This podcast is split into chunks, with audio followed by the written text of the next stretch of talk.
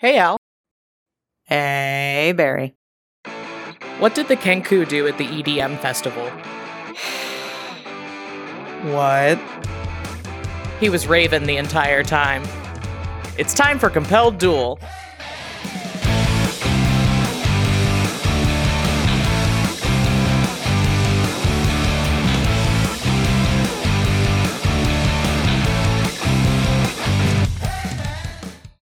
Hello, everybody, and welcome back to Compelled Duel. I'm Barry, And I'm Al. and we are a single-player, co-DM'd D&D 5e actual play podcast. Previously on Compelled Duel. Huh. How about that? There are dragons on the moon. This raises some deeply troubling questions about the mole people. If whatever we just saw is any indication, our next step is Luxtolgalin. Whatever father's pulling his power from, it's there. If we can cut that off, Then we can stop this at the root, okay? You have made it crystal clear where your allegiances lie at the end of the day, and it is not with me. that's not true. For the final time, Elisha, get away from me. This is the first time looking at one of the ghosts that has appeared to you where you have been very aware that this is not a person. Hey, Grandma. So, um, Leo rolled a natural one. We're in combat and I rolled a natural one.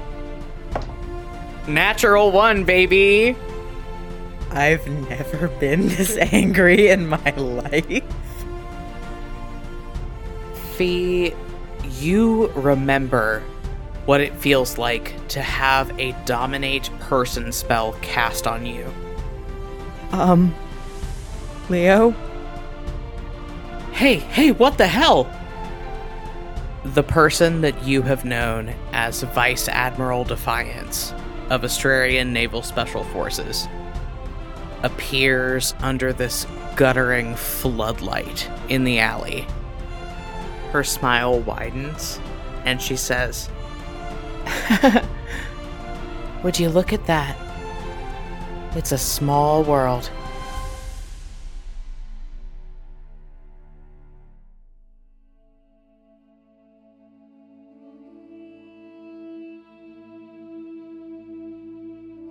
Leo, it is a cold, cloudy evening in the city of Voldur, and you are just outside of the city near the docks, looking at the former Vice Admiral and you would assume current Pirate Queen of Astraria, Defiance, standing next to your sister who has a knife up to her own throat. I would like to roll sleight of hand immediately. Uh, go ahead, what are you trying to do? I am trying to get as many pieces of the copper wire that we got as material components for ascending spell up my sleeve as I can. Okay. Uh, yeah, go ahead and roll it. Dirty 20.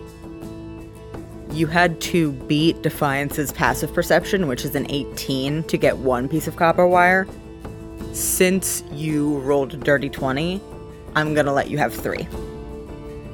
Okay, cool. I slide them up my sleeve and then put my hands in the air.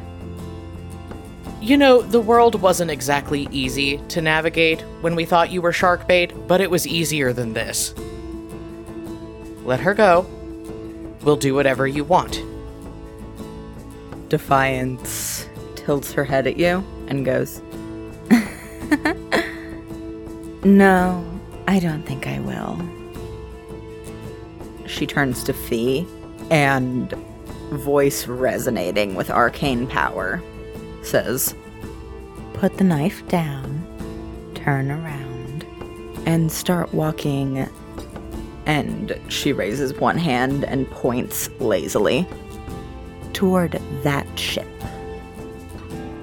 Fee's hand lowers from her own throat. She drops the knife, turns around, and starts walking in the direction that Defiance indicated. Leo watches Fee walk off and looks over at Defiance with a raised eyebrow. Okay, two for one deal. You want me to come too? Defiance looks back at you, gives you a condescending little pout. Yeah, if it's not too much trouble. You can walk there or die here. It's your choice. Leo walks out of the alley. What would I have to roll to be able to send a message cantrip to Fee without Defiance noticing? You have a material component, so there's no arcana checks, so I would just say that's another sleight of hand. Since it's a cantrip, I will let you roll with advantage. 18 exactly. Meets it, beats it. Meets it, beats it indeed. Okay. What's the message? Telepathically, he says to Fee, I'm gonna try to call for help. Whenever you can, I need a distraction. Fee is unable to reply or to acknowledge the message, but you know it went through. You both continue walking towards the ship that Defiance has indicated, and then a minute passes since Defiance casts Dominate Person on Fee, and Fee's gonna do something. Okay, she's gonna roll to hit. Defiance's AC is a 16. 17 on the die. This dominate person runs out, and you see your sister's hands at her sides twitch and her fingers curl. And then she reaches into her pocket, pulls out a twig, points it at Defiance, and casts a witch bolt. I'm gonna roll damage on that real quick. Six lightning damage. I'm assuming that Defiance is sufficiently distracted by that. Yeah, she stumbles back with a. Ah. and you are able to roll sleight of hand against an active perception check with advantage.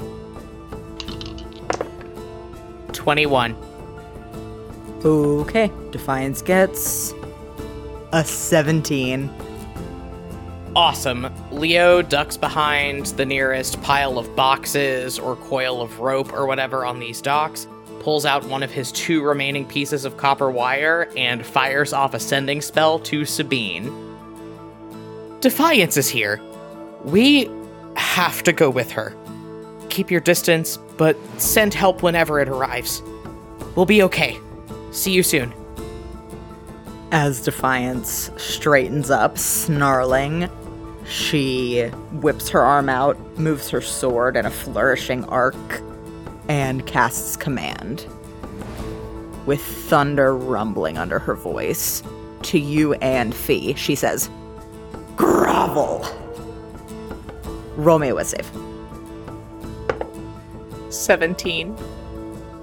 Let's see what Fee got. I'm sure she'll make it. 13. No. Neither of you make it. You and Fee both go prone on the ground as Defiance gestures sharply, and the crew of the ship that she was leading you both towards start to spill down the gangplank toward you. In your head, Sabine responds Shit. She's still alive? Of course she is. Cooperate for now. We'll be there soon. The fleet is on the way. Okay, he got the call for help out. Leo's just gonna lay there on the ground, make sure that last piece of copper wire is hidden up his sleeve as far as he can get it, and he's gonna let himself be taken into custody. This crew drag you to your feet, arms behind your back, and Defiance cracks her neck, smiles big and sharp, and says, I wouldn't recommend either of you trying that again. We have more important business. And then she gestures with her head sharply towards the ship. Lock them up. Separately. Separate. No, no, no. Fee? Fee, also dragged to her feet with her arms behind her back, looks at you wild eyed and goes, No, no, wait. No one is listening to either of you. You are dragged aboard this ship. Leo goes kicking and screaming. If they're trying to pull him away from Fee, he is fighting for all he's worth. Fee is also hurling insults and curse words, trying to stomp on people's feet, trying to break out of this hold. But you are both dragged into the belly of this ship, separated, and you are thrown into a cell. Leo yells and cusses and pounds on the bars, but after he figures out that that's not going to do anything, he's just going to sit down and wait for the people that threw him in here to leave. You are left alone. You can hear the sounds of people moving through this ship outside. You cannot hear Fee. She is too far away from you, presumably.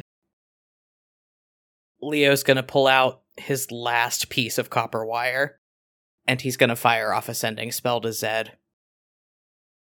The message says, I'm sorry I got us into this.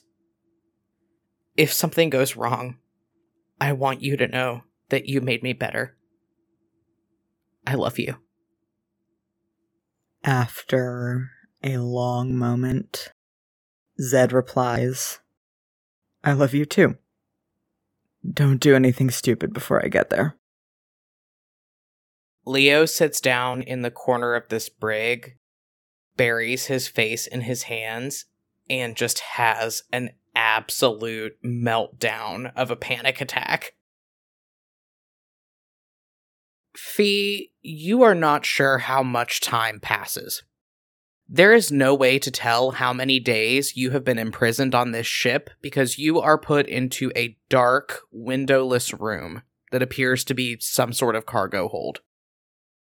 After you tried to cast that witch bolt on Defiance back at the docks, her crew figured out pretty quickly that you were dangerous with even so much as a twig. So all of your spell components have been confiscated, your cape has been confiscated, and you have just been left to languish in this dark cargo hold in shackles. The only way to mark any passage of time at all is that every so often the door will open enough for somebody to throw some bread and water in there for you, but that's about it. You don't hear anything from or about Leo for this entire time. It feels kind of rude to ask, but what are you doing? I think I have been trying to cast the spells that I don't need material components for at this door since they put me in here. Yeah, that would be wire and shackles. I think you got one too many cantrips off, and the crew decided that you should no longer be allowed to do somatic components anymore.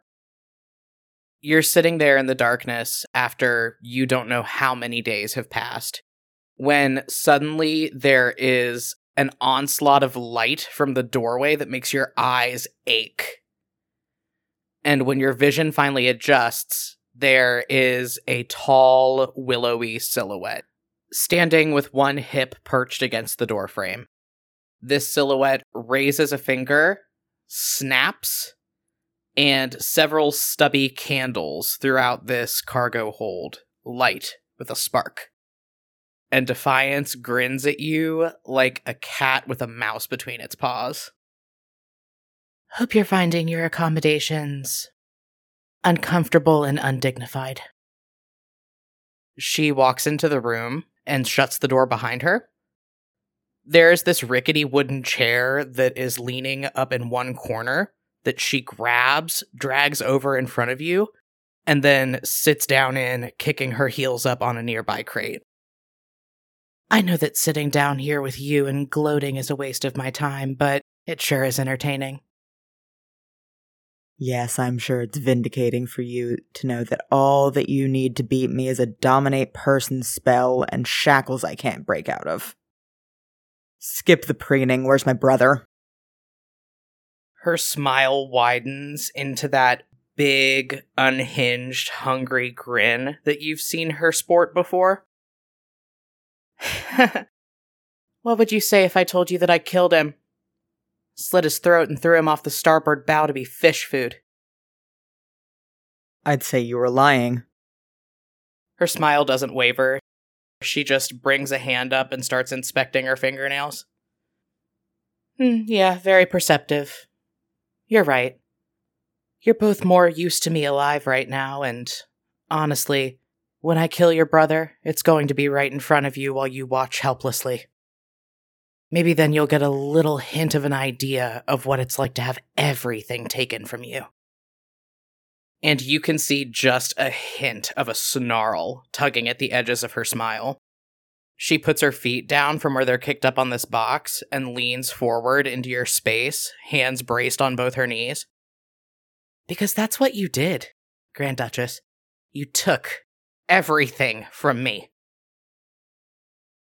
When I got back into contact with Alasha to tell her that I was alive, your father stripped me of my rank and banished me from Astraria. I had no ship, no prospects, just my life, and a lot of time to think about how I was going to ruin yours. I fail to see how you being bad at your job is my fault. Hell, beyond that, I fail to see how you throwing your lot in with my father is my fault. You don't pet a rabid dog and expect it not to bite you. Oh, I wasn't surprised when he cut me loose. For everything else you can say about the man, he's a pragmatist. He knows when people have outlived their usefulness. But I'd always had goals beyond our working relationship anyway. The fact that your refusal to take the path of least resistance has set me back decades on those goals is what's really burning me. Aw, how sad for you. Do you want a cookie? A hug? Fee, does a 21 hit your armor class? Since I don't have my armor or my shield, yeah. Defiance gets to her feet, draws her sword, and backhands you across the face with the flat of the blade for 14 damage, and then she's also going to apply a Wrathful Smite to do an additional 3 psychic damage. And go ahead and roll me a wisdom saving throw. Son of a bitch. Okay. 10. You're frightened of her for the next minute. The cold metal of this blade collides with your jawbone, and your head snaps over to the side you can feel the razor sharp edge open up a shallow cut just under your cheekbone. And there is this ominous rumbling of corrupted, sick sounding thunder that echoes off the orb in the pommel of the sword. When you look back up at Defiance, all traces of levity and that big smile have totally left her face. She looks scary as fuck teeth bared, solid black eyes reflecting the candlelight illuminating this room. This low rumble of thunder continues around her, and she looks down at the sword in her hand, back up at you, and raises an eyebrow. Yeah, well, the thing about having time to reevaluate my situation was that it gave me access to some new tools. You made the wrong choice back in East Cliff. You should see what this baby can do. Well, you will. Funny, I find the fact that you think I made the wrong choice somewhat reassuring. Ugh, I can see why Sabine likes you so much. The air of moral superiority fucking reeks. Look, I'm sure that you think that I'm a heartless bitch with no morals and even fewer compunctions about killing anybody that stands in my way. And all evidence points towards me being right. oh, I wouldn't dream of telling you that you're wrong. The point is, Ferrora, that everybody should be. Sure, you've got the moral high ground, but you're sitting there, and I'm sitting here. And let's be real with ourselves. Let's think back to that first conversation that we had in Parley Cove. You're in this whole mess because you love your big brother just so much. I'm in this mess because a revenge obsessed maniac chased me all the way from Pearlport. What, you think that I've never loved anyone? Oh, please. No, go ahead, share me your sob story. I'll just be. And Fee rattles the shackles around her wrists. Sitting here, I guess. Well, given that your potential sources of entertainment right now are either my sob story or watching bilge rats fight to the death over a breadcrumb, I'll go ahead and give you the benefit. I had a brother that I loved too, and two sisters, and a mother and a father. I loved all of them. So much. But that didn't stop all of them from dying. Gruesomely, and alone, and afraid. Much like you're going to die. And of all the people in the world that should have been able to save people with their love, it should have been me, right? Because I was so fucking special. You know how it goes. You're born in a thunderstorm, in a city of superstitious fools clinging to a long dead past, and suddenly, you're the chosen one who's going to lead everybody out of the shadows. I was a child. I didn't have a choice. And because I was a child when my family went missing, I did the only thing that I knew how to do. I prayed, and I fasted, and I bargained with the goddess who had claimed me before I even knew what being claimed meant. And I heard nothing.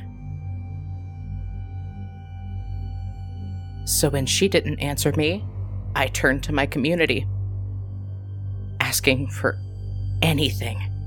Anything that would make it hurt less. And you know what they told me? That the Stormbringer has a plan. I lost everything for her plan. So when I was old enough, I said, fuck her plan because I had learned the lesson that you're about to learn too late. All your love, all your power, it won't save anyone except for yourself. There are only two types of people in the world the people who take, and the people who get taken from.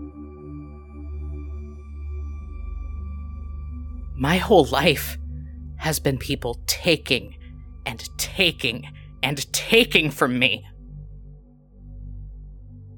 The Stormbringer took my childhood. The pirates took my family. The people that were supposed to be my community took me for granted. So I finally thought to myself, what if I start taking back? What if I take back until I get so big and so bad that no one can ever take anything from me again. And that was going fine until you came along. I'm sorry that you are so weak. You think this is the way things have to be. weak? She stands up and draws her sword again, levels the blade at your throat. I am the one person in this whole shit show that is making decisions in my own interest. Sabine makes decisions in the name of a truth and justice that don't exist. The captain doesn't make any decisions at all because he's too stupid to. Your father makes decisions in the name of a country and an ideal that will never love him back, and Elisha makes decisions because she is besotted with a man who will never love her as much as he loves those ideals. But you and your brother, I think you two are the saddest. You're in some fucked up race to see which one of you gets to fall on the sword first. And you are a child that is so scared of being hurt you think it gives you a right to hurt everyone else. And you are so terrified that someone will prove that you are wrong and that you had no right to do any of the things that you've done, that you have to tell yourself that everyone else is a fool.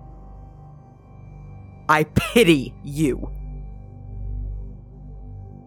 You feel the blade at your throat start to shake where Defiance's hand holding the hilt is trembling.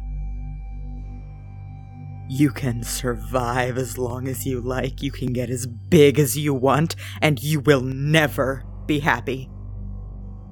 You will die miserable and alone. Whether that's tomorrow or centuries from now, you will never be vindicated. And you will never be satisfied. You watch her expression go very carefully stony and impassive before it is replaced once again by that big, hungry smile. She pulls the sword away from your throat and sheathes it before kneeling down on the floor in front of you. A minute has passed since that wrathful smite. You are no longer frightened of her in a magical sense. But there is a certain intimidation to the way she brings one hand up to press against your cheek and uses 17 of her lay on hands points to heal the shallow wound across your face. Pity from a dead woman doesn't mean that much, honey. Best fix this up, though. Don't want that pretty face getting damaged before we get to Luxtogalin. You can kill me if you'd like. It won't change the fact that you have chosen this for yourself.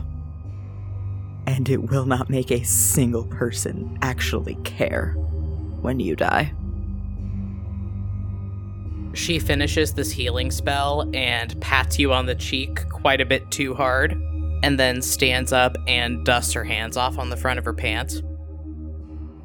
Good thing for me that I don't plan on doing that anytime soon.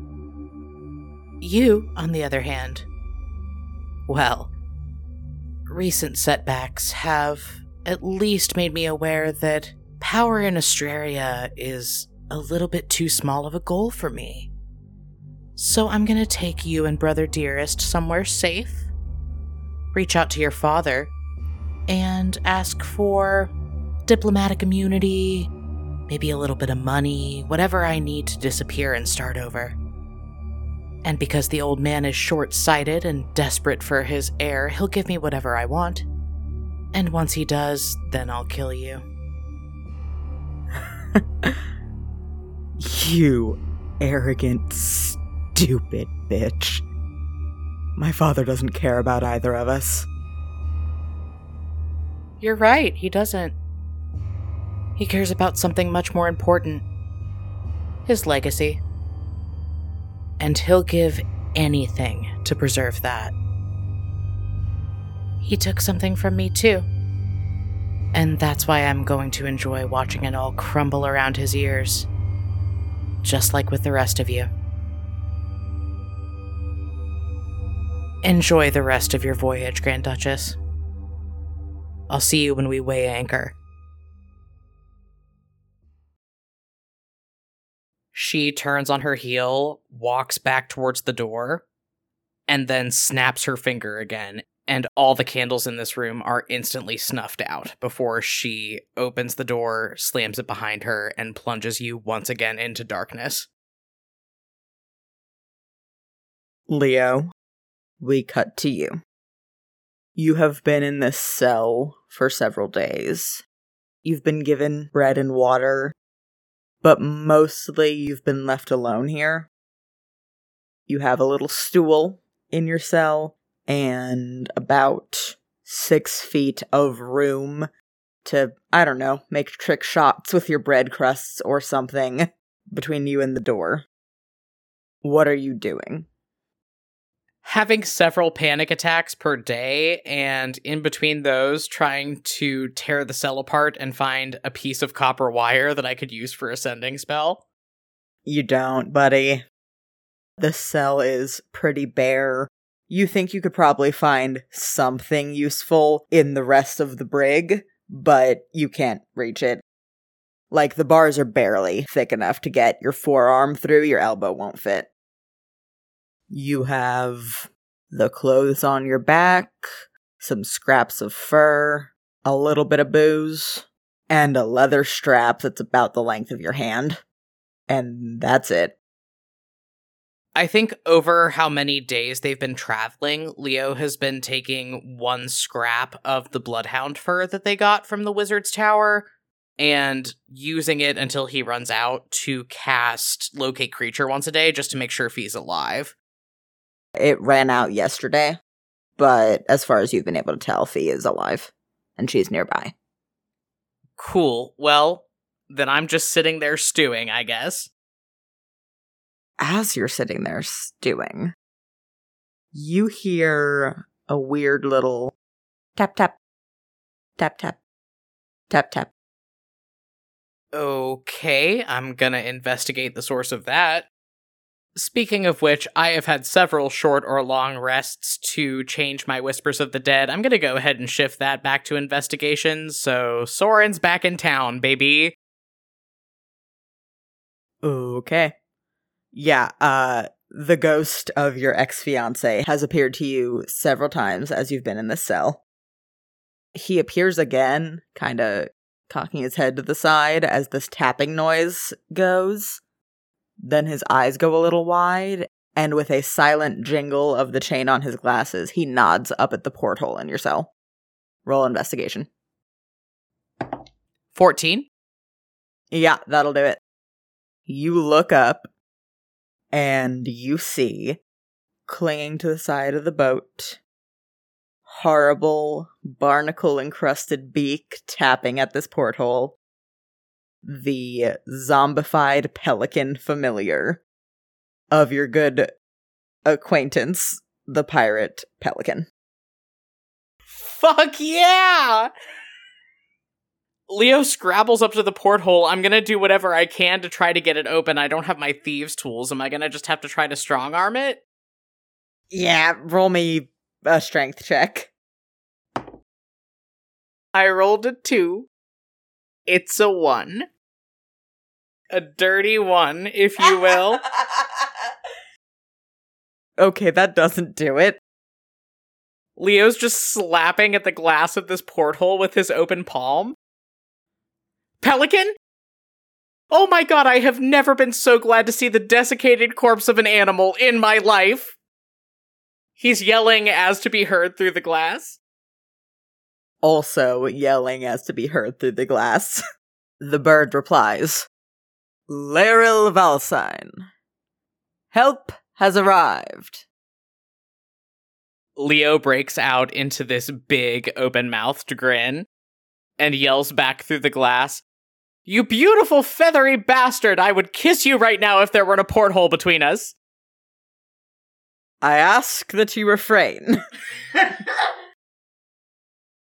I will honor that request. I am below decks somewhere off the starboard bow. I'm pretty sure if the sun tells me anything. The bird nods in a horrifyingly human motion. We will be boarding post haste. Leo's gonna jump down from this porthole and just do a victory dance around the brig. Under the watchful eyes of the bird, and therefore you assume pelican. And again, the ghost of Soren Shakrana. you do the world's most embarrassing victory dance. As from up on deck, you hear the sounds of clattering, people landing on the deck, swords being drawn, people yelling, and over it all, you hear a ringing, bright alto voice Defiance! We'll be having our girlfriend back, you evil bitch! I'm here too, you know? there are sounds of fighting from up on deck. the bird flies away from the porthole.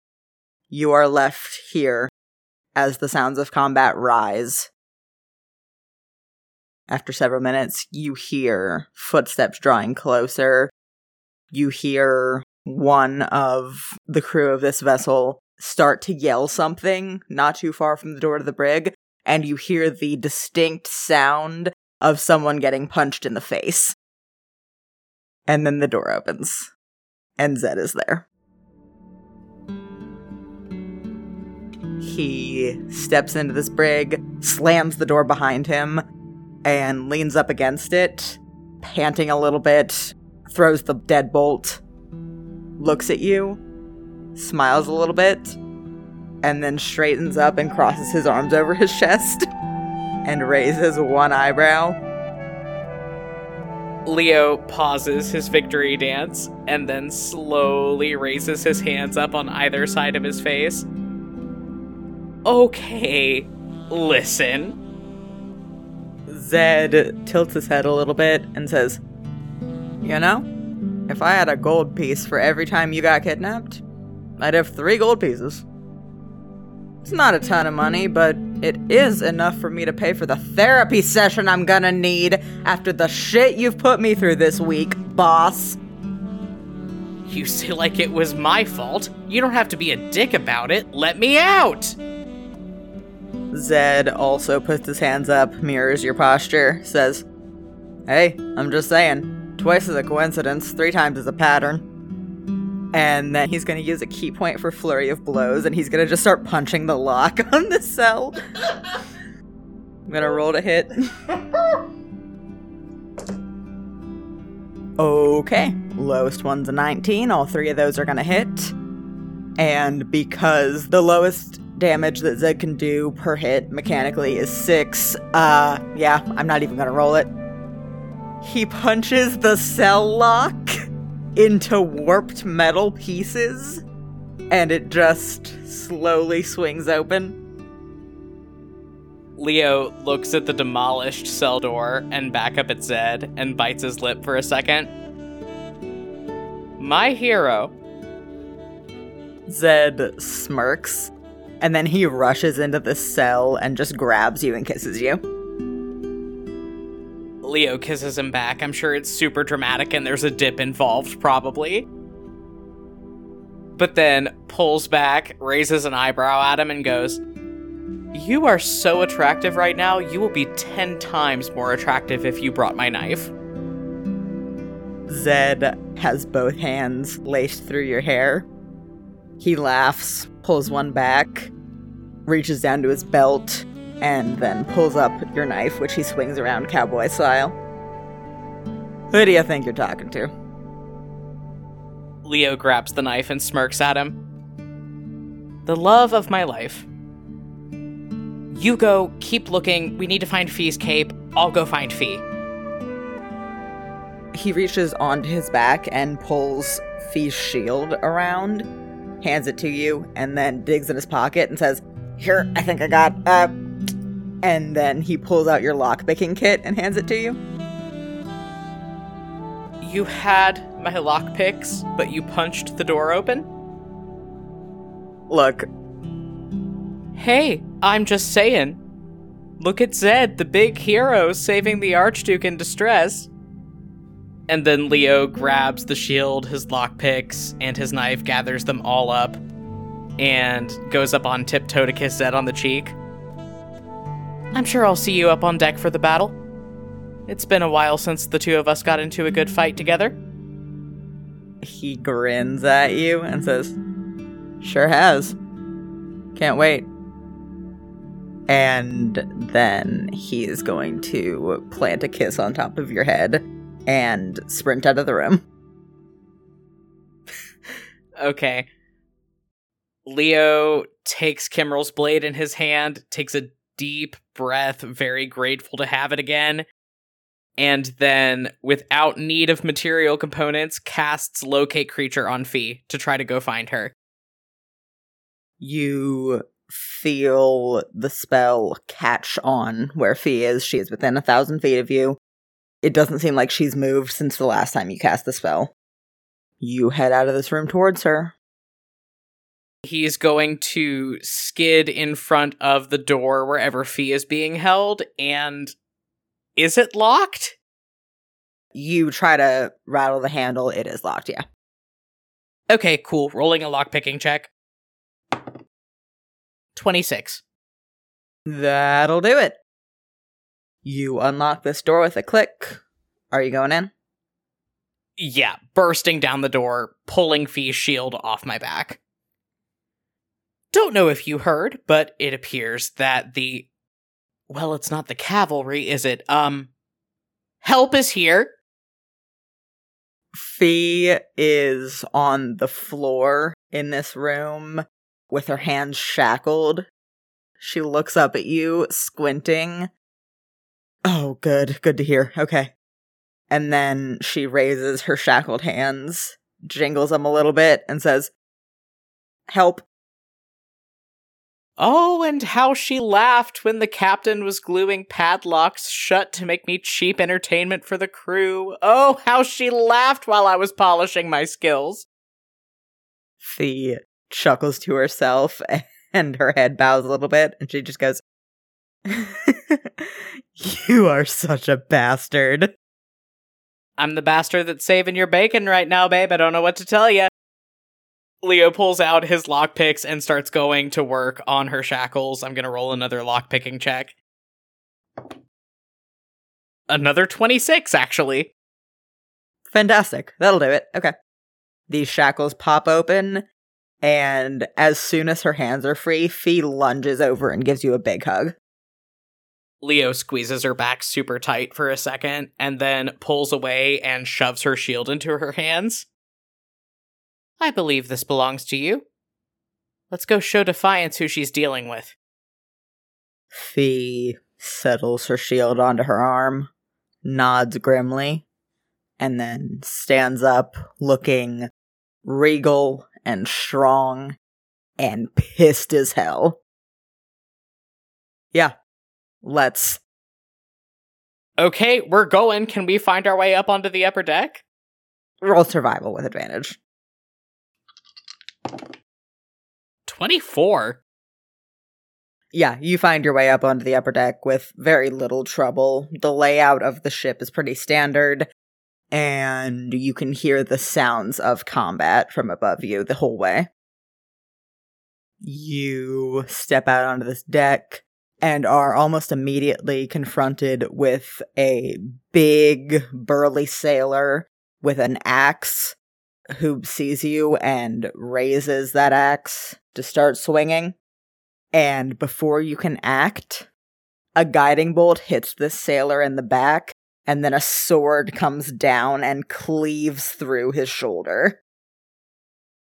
As the sailor falls, behind him stands a teenage stormfolk girl with short dark hair and a glimmering green opalescence to her. You, the pirate, grins with a little bit of a manic, raging touch to it and says, Aye, the two of you can't do shite for yourselves, can you? And she looks over her shoulder in the direction that that guiding bolt came from and yells, Thanks, love. Leo breaks out into a big smile and spins his knife around his finger. Hey, you. Bold words for someone that was riding on a guiding bolt. How's it going, sunshine? From down the deck, with her holy symbol raised, this other teenage stormfolk girl, dark skin, dark cloud of coily hair, grins brightly and yells, Ah, it's going all right. We heard your week's been rough. You got no idea, sweetheart. Kill first, catch up later. There's a wet thunk as you stabs her greatsword into the chest of this sailor that she knocked down, looks up at you with another grin, and says, Can do. As that is happening, Fee looks toward the other end of the ship. You watch her jaw tense, and then she takes off running as you see sunlight glint off of a mithril sword that is raised high above Defiance's head. Oh shit, yeah, here we go. I'm running after her. You two run down the ship. You pass Ravain and Verity fighting back to back. Ravain has mushroomed out a little bit and he is casting a chill touch on one of these sailors as Verity, with her joints outlined in light as her starry constellation form has been activated, has one arm drawing back on a bow made of solid starlight. You almost get stopped as a sailor steps in front of you, and then Talindra appears out of nowhere with a and stabs the sailor in the back and just knocks them off of the ship, nods at you, and teleports away again. Fee charges up the stairs to this upper deck to get to Defiance, and another sailor tries to get between the two of them and goes down with an arrow in his neck. As you follow the path of the arrow back, in the crow's nest of the Banshee, Ereve Enmar, with her braids pulled back into a bun on top of her head and sunlight gleaming off of her goggles, stands with both hands on her bow. Fee runs the rest of the way onto this upper deck and yells, Defiance! And Defiance, who has been locked in combat with the captain and Sabine, turns with a wide, sharp grin. Everybody roll initiative. Okay, everybody, here we go. Combat time. I will be running Leo in Defiance. Al will be running Fee and any other adversaries we have going on. So let's do initiative. Fee, what do you get? I got a 25. Okay, Leo gets a 12. Defiance gets a dirty 20. Right before initiative starts, however, she is going to use 30 of her remaining lay on hands pool to get herself back up to full health because she has been engaged with the captain and Sabine. Al, since you are running the pirates, both of them get a plus two to initiative. What do they get? A 17 and a 15. Sophie, we're starting off initiative with you. What are you doing? I am going to cast Lightning Lure on Defiance to make her draw up on me. I need her to roll a strength saving throw. 11. That doesn't do it, so she gets pulled to within five feet of me and she's going to take some damage. 18 plus 5 thunder damage because she's within 5 feet of me. That's a total of 23. And then I need her to make me a wisdom saving throw. Okay, she gets plus 13 to these. That's a 4. 17. Well, that sure doesn't do it. okay, for my bonus action, I cast Compelled Duel on Defiance. The moment you've all been waiting for. So she has disadvantage on attack rolls against creatures other than me and has to make a wisdom saving throw every time she attempts to move to a space that is more than 30 feet away from me. Fee gets up on deck, catches her sword as it's thrown to her, has her shield in her other arm, and she moves her sword hand in kind of a lassoing motion and casts lightning lure, drags Defiance across the deck to her, does 23 points of damage, and then to everyone else yells, She's mine! So now it's Defiance's turn. She gets roped into this compelled duel and rears back from the lightning damage with a snarl. And she's gonna try to just absolutely body you. So let me roll to hit on something real quick. How's a 27 feel? It feels like since I don't have my breastplate, it's 11 above my AC. Great, awesome. I'm gonna roll a lot of d10s now. Hachi Machi. Okay, so Defiance casts a fifth level inflict wounds at you. You see this orb of dark magic at the pommel of her sword flash and crackle, and then she reaches out and sinks her fingernails into your shoulder, and tendrils of black necrotic energy shoot out under your skin, dealing 44 necrotic damage to you. If you want to hold concentration on this compelled duel, you are going to have to roll me a DC 22 constitution saving throw. Oh, good. Um, I, I have a plus seven, so that's like feasible.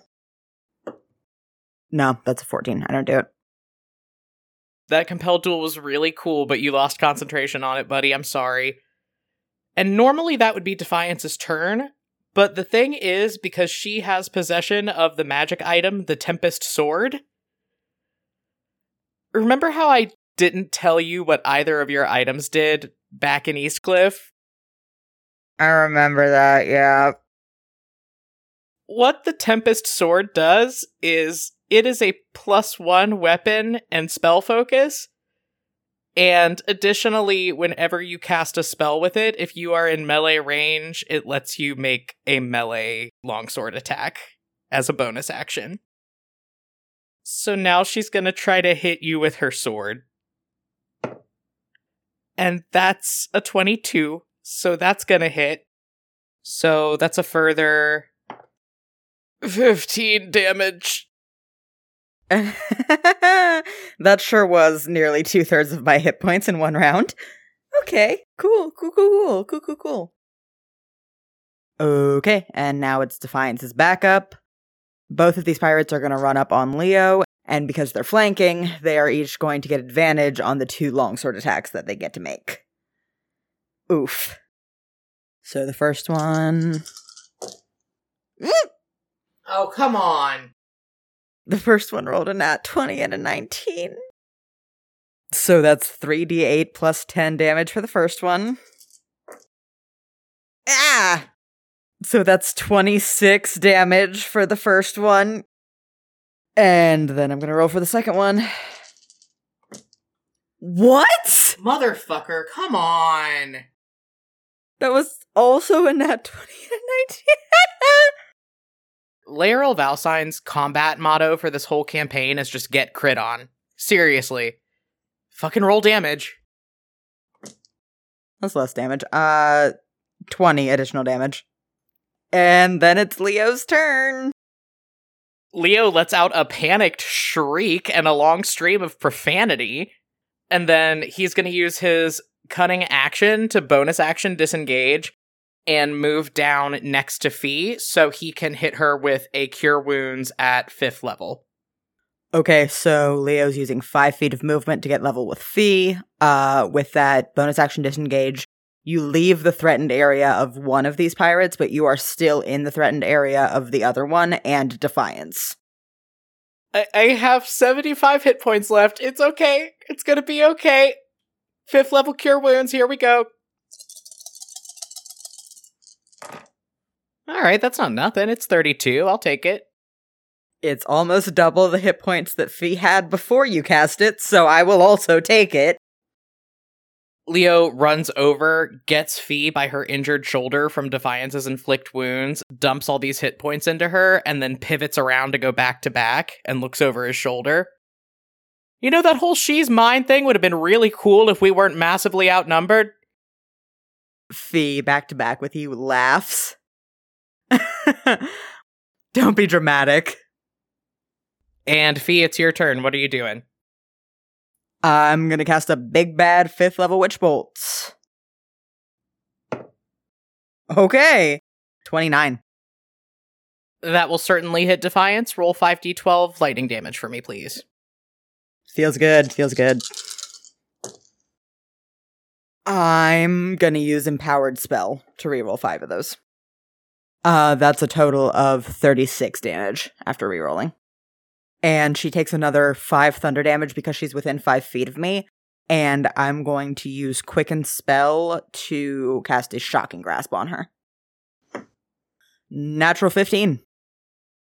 With your modifier, that will absolutely hit her. Go ahead and roll damage for that as well. Okay, uh, that's 3d8 with my level. So that is an additional uh, 10 damage plus 5 again because she's within 5 feet of me. Wow, congratulations. Defiance is under 100 hit points now. Ah! You bastard. And as her reaction, she's going to cast a fourth level Hellish Rebuke on you. So go ahead and make me a DC 19 dex save. 17. Nope.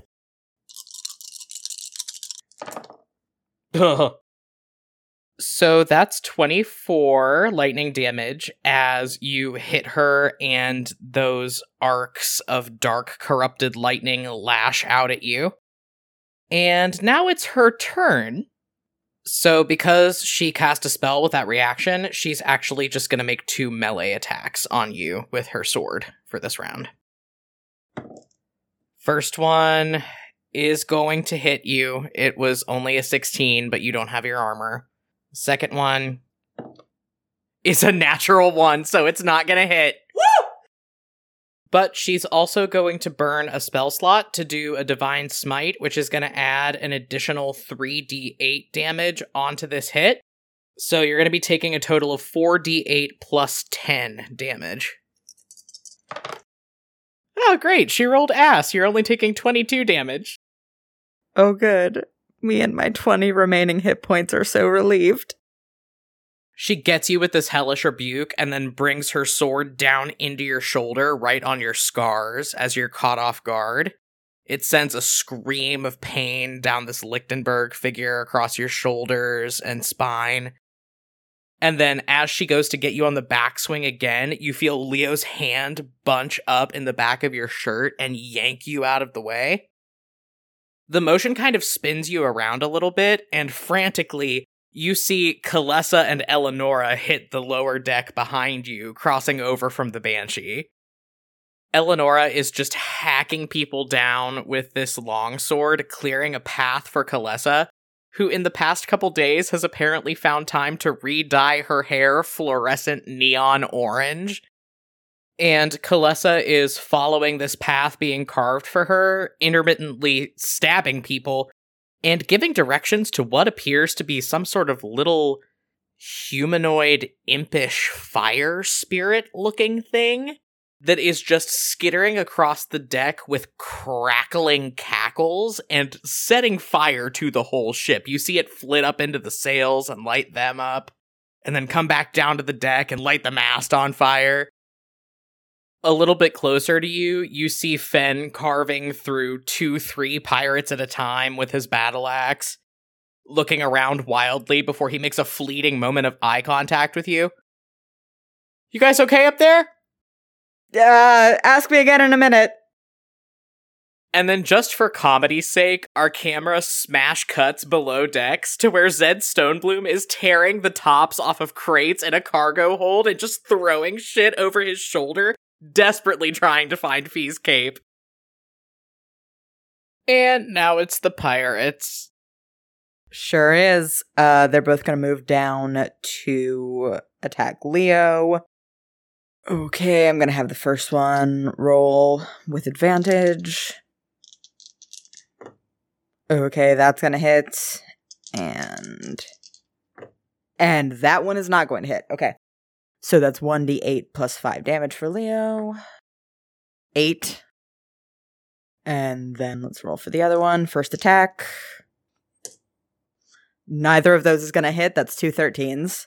Second attack. That's gonna hit. That's a 17.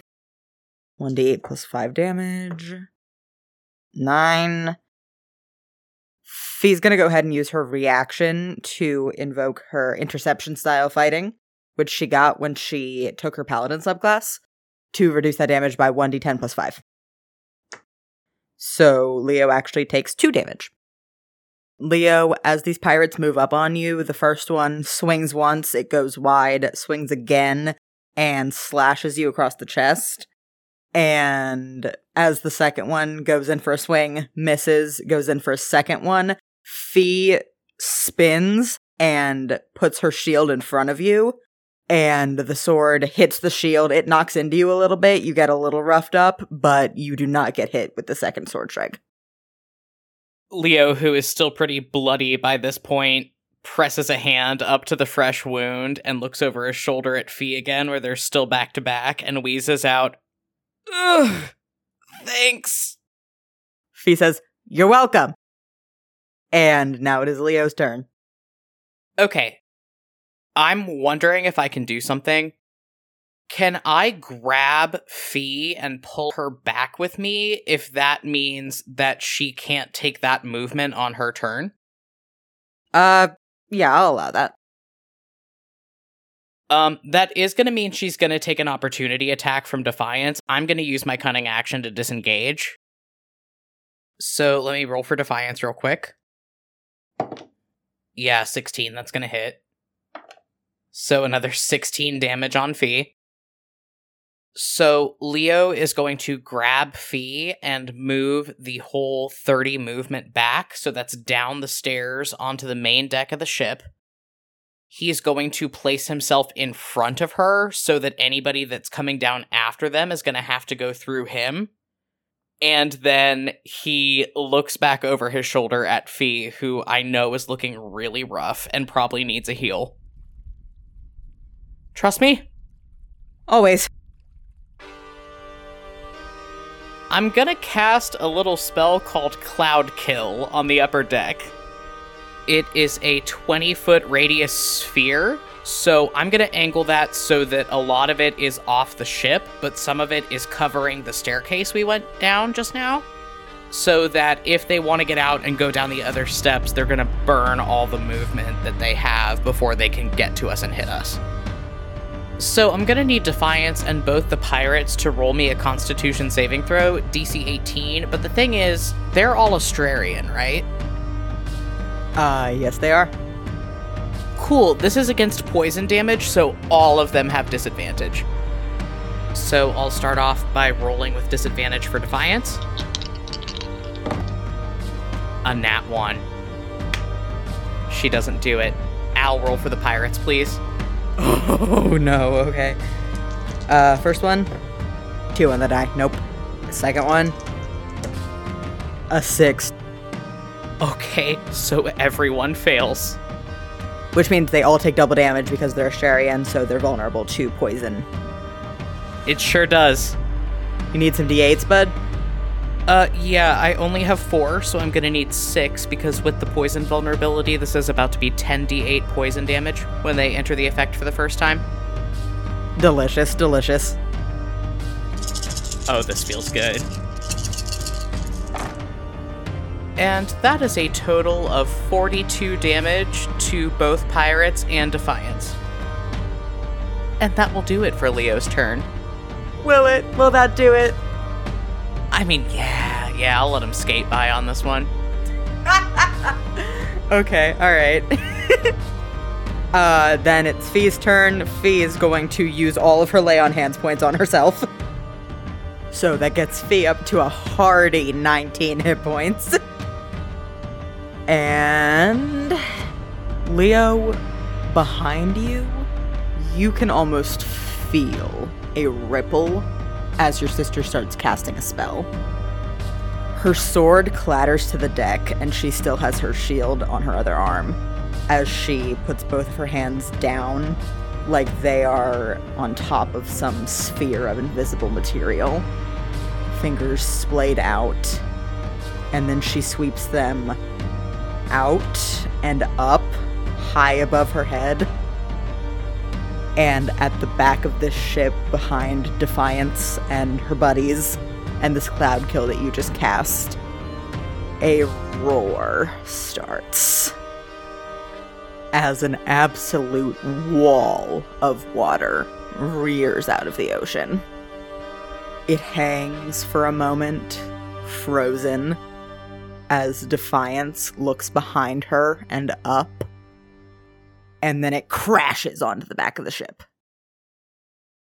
As this tidal wave spell hits, Defiance and both of her pirate buddies are going to need to make DC 19 dex saves. Okay, I'll roll for Defiance.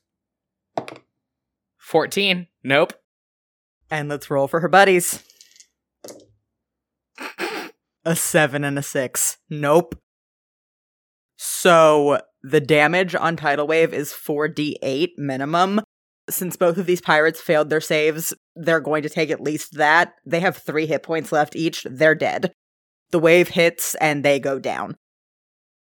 Defiance also gets knocked down to the deck. She is still alive, but she is prone and she's taking this damage. I'm gonna use a sorcery point on empowered spell.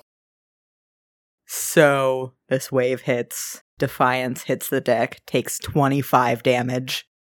And again, that 25, more than enough to kill both of her buddies up there with her. Their corpses get washed out to sea. You watch water flow down from this top deck across the lower deck. People are slipping in it. You watch out of the corner of your eye the little fire spirit that Kalesa has summoned jumps away from it with a little yelp, and more than a few people turn to look as this force of nature that your sister has called does its work. And now it's Defiance's turn. So the fun and awesome part about Cloud Kill is that when you start your turn in it, you have to repeat the Constitution saving throw. So Defiance is going to re-roll that with disadvantage. Disadvantage was still a 21. She does make it, so she doesn't take the 10 d8 that she would have taken. Now she's only going to take 5.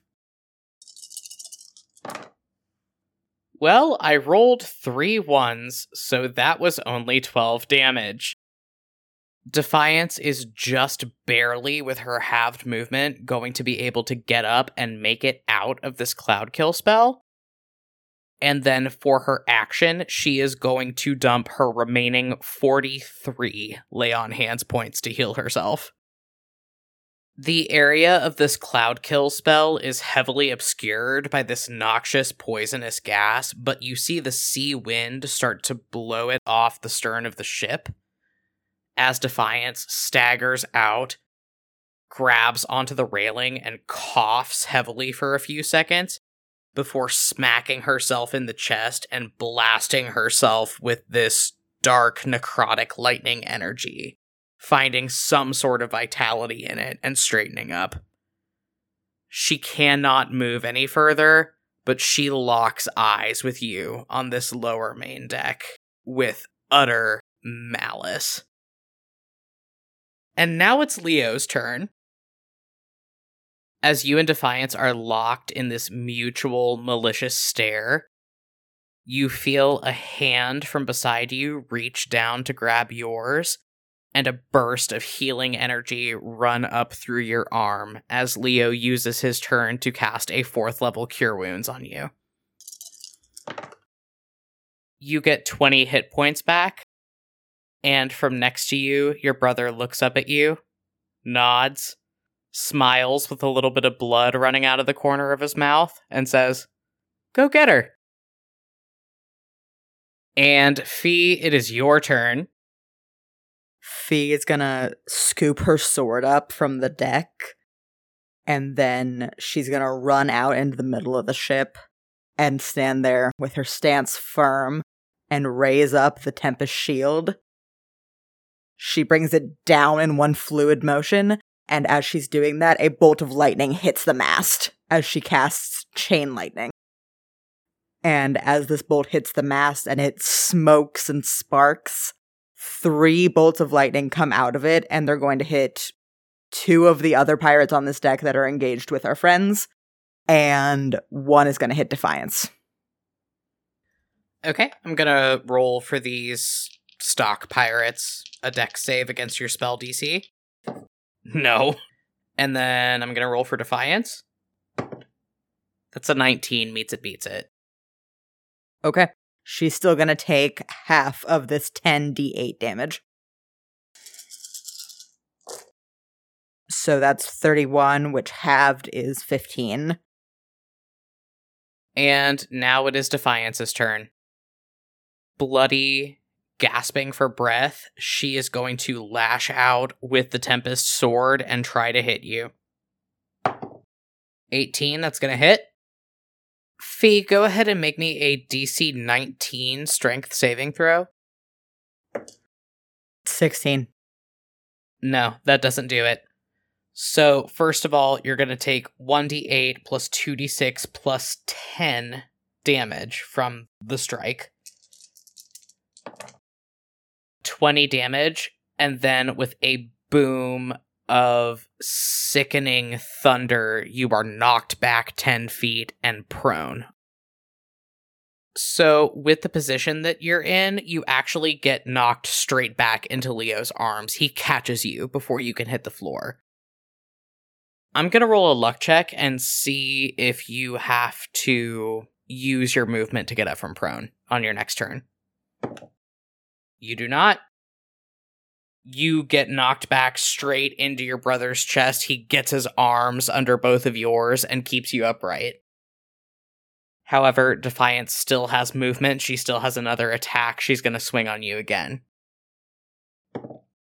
Um, so she rolled a 2. Does a 13 still hit your armor class? Not with my shield, it doesn't. okay. Once again, Leo wrenches to the side and pulls you out of the way of this sword as it goes slicing into the railing of the ship behind you blade lodging in the wood, and the two of you stumble away from Defiance's last attack for this round.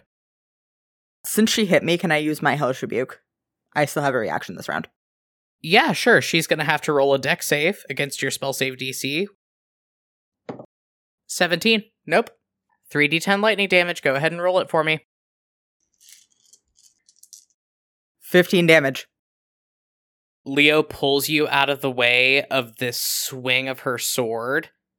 And as she's trying to dislodge the blade from the wood of the railing, you stick a hand out and just zap her with lightning.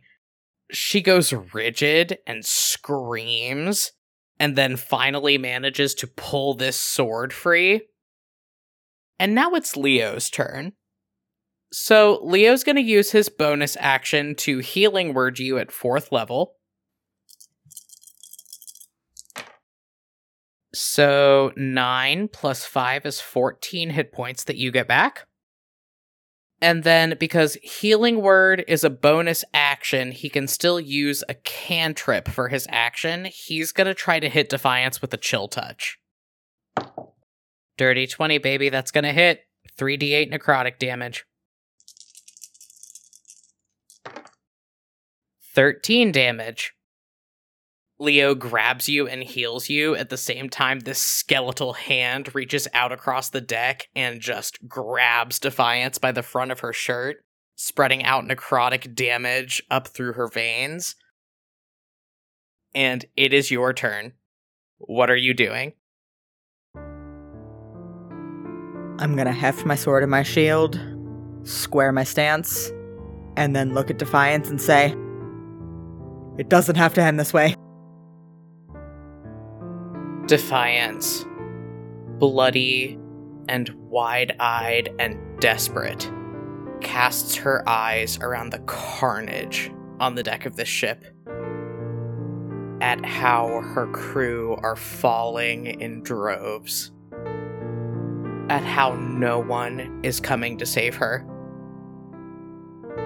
She looks back and meets your gaze and then reaches down to grab the point of your sword, takes a step forward, and presses the tip of it into her chest. Yes, it does. It's still my turn. Yes, you still have an action. What are you doing? I'm gonna hit her with my sword. Okay, roll to hit with advantage because she's helping you. 24. Okay, roll damage. okay. That's a 4, but I would also like to cast Thunderous Smite. So I need her to make me a strength saving throw. Okay, because of how she has approached all this, she's actually going to do that with disadvantage. 11. Nope. So that's another 2d6 damage. 8 damage. You stab her right through the heart. The hilt of your sword settles against her chest, and she coughs up a mouthful of blue, luminescent blood. that spatters down her chin and over her shirt. She locks eyes with you for a moment, this odd desperation on her face, and rattles out I hope you find exactly what you're looking for. And then this thunderous smite kicks in and blasts her backwards off your blade. Her back collides with the mast, and she crumples to the ground, dead. As soon as everyone else on the ship watches this happen, the still alive remnants of the crew who are both not as skilled and not as loyal as the people Defiance had sailing under her before start making valiant efforts to abandon ship. They are piling into lifeboats, some of them are jumping over the side. But your team has unequivocally won this day. Fee drops her sword on the deck and just sits down with her back against the railing next to Leo. Leo drops to his knees next to you and pulls you into a big, tight hug. There's a weird sense of silence around what happens next. You're watching it all play out in front of you, but you find that you can't really hear or process any of it the crew of the ship start undergoing the process you've seen before of tossing bodies over the side, cleaning up all the gore. And in the middle of it all, you see the captain walk over very numbly, kneel down next to Defiance's body at the foot of the mast, and just reach out and pluck something off the front of her shirt and stick it in his pocket he comes over and Sabine follows right on his heels, and they both just kneel down and pull you into their arms. Leo, we cut to the infirmary on the ship. The older Stormfolk pirate woman, Doc, that you got to know very well last year, ties a final knot in bandages around your arm and says, Right, that's settled. And then walks over to the door.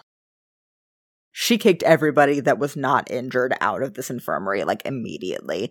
So the only people in here are a few members of the crew, including Boots, you, your sister, Fen, and Eleonora. You're all pretty banged up. You and Fee obviously sustained some injuries in the fight with Defiance. Fen has a broken wrist that he is cradling in a sling. Eleonora has a nasty concussion. She has a big gash across her forehead and she looks a little woozy as she's sitting on one of the infirmary beds. But nobody that is in this infirmary seems gravely injured. Leo is like batting Doc off of him and trying to sit up. I'm good. I've I'm good. I've got a couple more cure wounds. Let me go help everybody else. Doc gives you a sour look and says, Ah, you'll have to wait on that one. Lay down. She points at you sternly, and then she walks over to the door, swings it open. Several members of your party just fall through it immediately. Notably, the captain and Zed, like, seemingly trip over each other and both just fall on their faces. But most of your party is gathered there, along with several members of the crew as everybody falls forward with various shouts and settles, Pelican just walks through the door, just picks over them, and just walks in and sits down next to Boots. Leo's gonna look back through this crowd and see if Ravain is there. Yeah, he is. He and Verity are holding hands, kind of towards the back of the pack. As you're looking, Zed and the captain both get up, brush themselves off, Sabine sneaks past them, darts in, and goes and sits down next to Fee. Kalessa is on her heels and is immediately all over Eleonora. What are you doing? I'm gonna raise an eyebrow at Ravain and nod next to me, like, get over here. Ravain walks in, comes over and stands next to your bed. Zed is right behind him. He has actually your sister's cape clutched in one hand victoriously, and he hands that off to her before he comes and sits down next to you. Leo reaches down and grabs Zed's hand, but does not break eye contact with Ravane. Rough day. Um, did we lose anyone? Ravane blinks and says, Um, not that I'm aware of. Okay, cool. Leo relaxes back into this cot and just kind of turns over and looks up at Zed with a crooked grin. So much for us getting into a good fight together. Maybe next time. Zed laughs a little, tucks your head under his chin, and says, Yeah, we got nothing but time, boss. The rest of your party are kind of settling around you and Fee and Fen and Eleonora as the injured members, finding their places. Mia Sandis elbows through everybody and slinks right up to Fen's cot and just sits down behind him and starts rubbing his shoulders. Leo sits bolt upright in his bed and points at them, eyes wide. Moon Dragon! There is a beat of silence. Everybody looks at you, and then looks at Mia, and then looks back at you. Roll insight. 19. Mia goes extremely still for a moment and extremely tense, and then relaxes, laughs, and kind of leans forward so their head is nestled on Fen's shoulder. you hit your head pretty hard in that battle, huh, sport? Liar! He's still pointing at them very intensely. I saw everything. I saw everything about Kimrel and Kiva and my great great, great, great, great, great, great, great, great, great, great, great, a few more times great grandfather. And I saw everything about the dry cleaning. In the next cot is woozy from pain meds and dozing, with Sabine and the captain both curled up around her. And she just raises a hand and goes, Yeah, how do you even clean something if it's dry? My sentiments exactly. How do you clean something if it's dry, Mia? If that is your real name. Mia tilts their head to nuzzle a little closer into the side of Fen's neck and just quizzically goes, It is. They pull back from Fen, stand up, and say, You know what? I think you could use some fresh air. They walk over, grab you by the shoulder just a little too tight. I'll take him. Y'all get settled. And then they start dragging you out of this infirmary. Leo looks at Fee, who I'm sure is high off her ass at this point, and just whispers, Tell my story. Fee nods mournfully where she is curled up against Sabine's chest, and then closes her eyes, presumably to take a nap.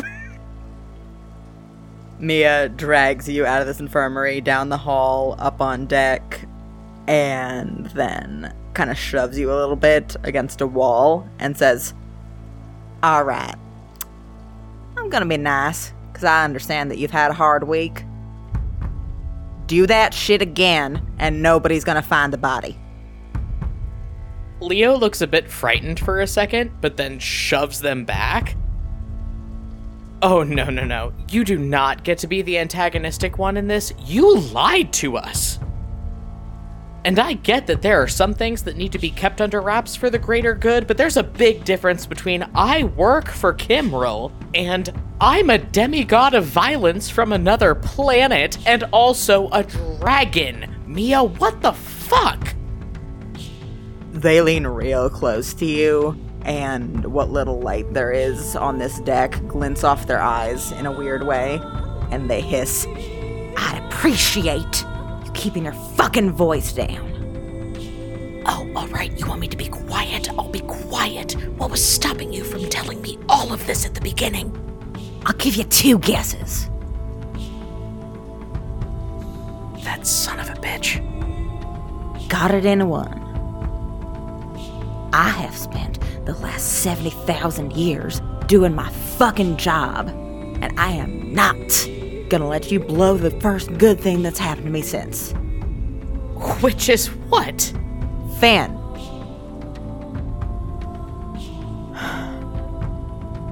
It's not like I wasn't gonna tell him.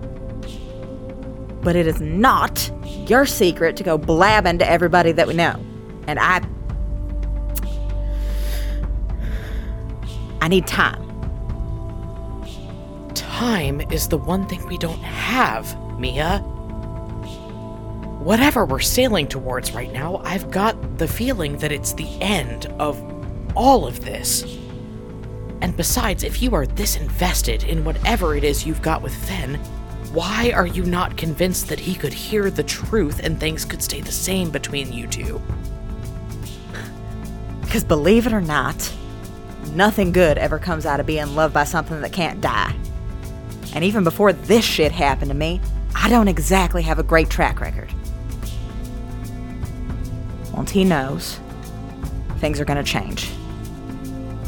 Just let me have a few days. Why do I have the feeling that this is going to end with Kimrel asking both of us to do things that we don't want to do? Because that's what he does. They shake their head, clench their jaw, and walk back below decks.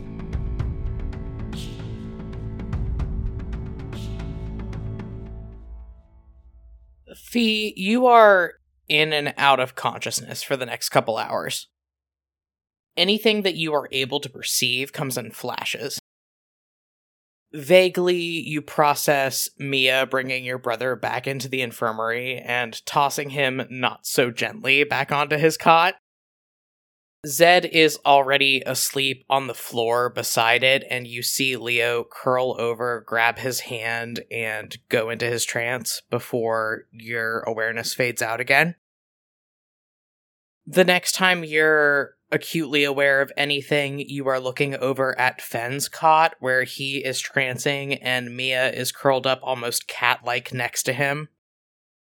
And you feel a cool palm against your cheek as Yu's girlfriend, Sunshine, is leaning over you, pressing a healing spell into your wounded shoulder, and murmuring, All right, there you go.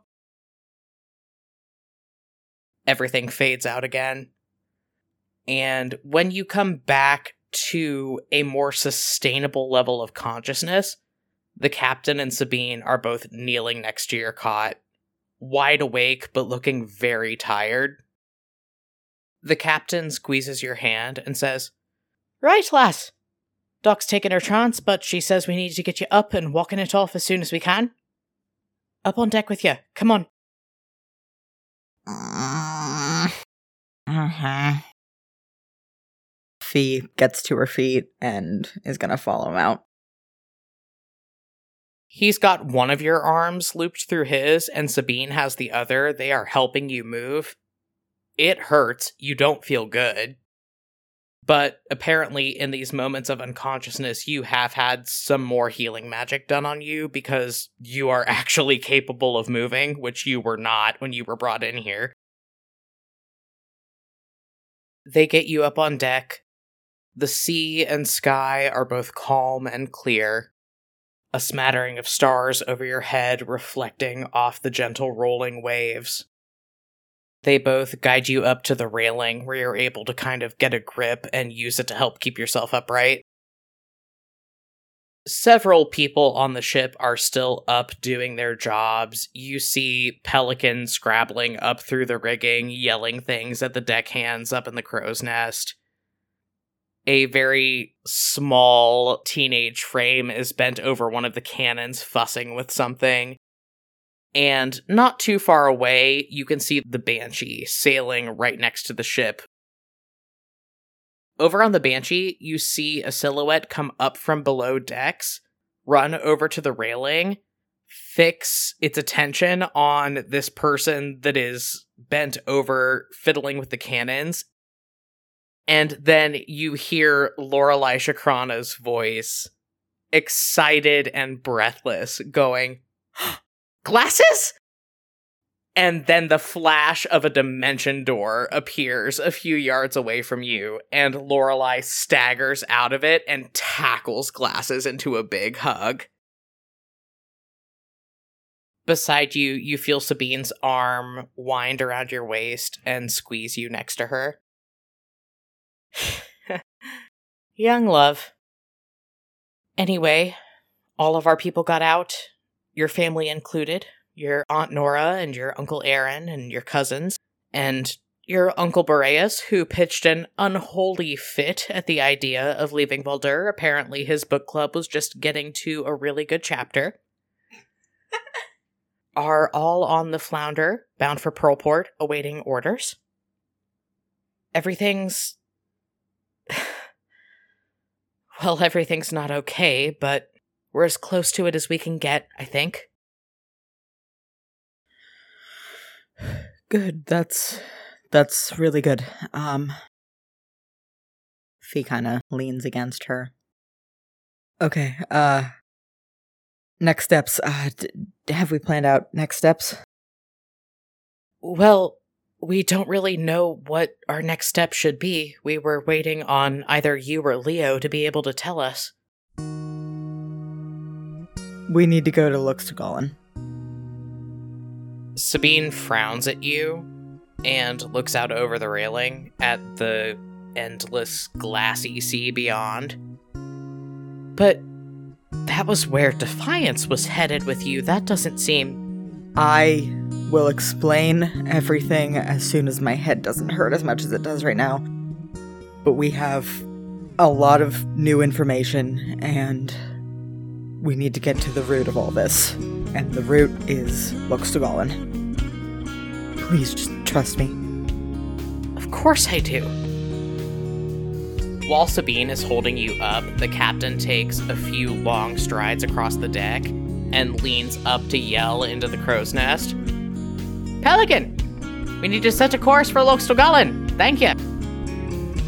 From up in the rigging, there's a ruffle of feathers and an aye, sir! Uh, A few more seconds pass, and the captain comes over to join you and Sabine at the railing again. He reaches down into his pocket and then presses something into your palm. Okay. What is it? You look down and you see an ornate silver brooch that looks very familiar. It is crafted with a very elven brand of artistry, lots of curling tendrils of metal wrapped around this red spherical gem. The closer you look at it, the more you are able to remember why it's familiar. This was the brooch that Defiance had in her hat when she first met you. The captain nods down at this brooch in your hand and then reaches up to squeeze at your shoulder. Not to put any more pressure on you than there already is, lass, but according to the laws of the pirate court, you killed Defiance. That gives you her job. You're the pirate queen of Astraria. Oh. Uh,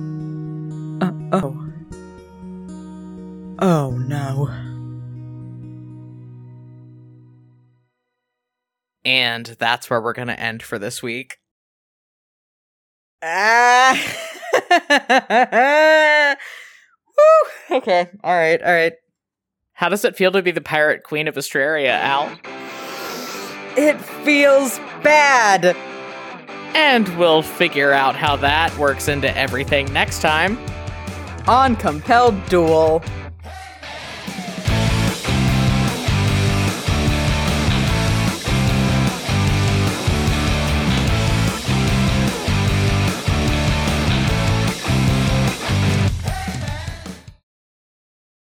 Hey everybody, Barry here with the postscript, just clearing up a couple housekeeping things here at the end of the episode. As always, I'm going to go ahead and plug our social media profiles. You can find us on Twitter, Tumblr, and TikTok at Compelled Duel. We have lots of other cool stuff going on, however, an official website, an official Spotify profile, our official merch store, stuff like that. You can find all that stuff linked on any of our various social media profiles. If you're interested in supporting the show, we ask that you consider heading over to patreon.com slash compelled duel, where starting at just $2 a month, you can get access to all kinds of cool patron perks, including early access to episodes, access to exclusive playlists and bonus content, and even handwritten letters from your favorite character every month. If you're interested in supporting the show in ways other than pledging to our Patreon, we ask that if you're listening to us on Apple Podcasts or Spotify that you leave us a rating and a review since that helps the show get promoted to a wider audience. We host a weekly Q&A show on our YouTube every week and we would love to see you show up for that, ask a couple questions. We always have a really fun time. And as always, if you like what you're hearing on the show, we ask that you just tell a couple friends about it. And if they like it, ask them to tell a couple friends as well. Word of mouth advertising is the most powerful tool we have at our disposal.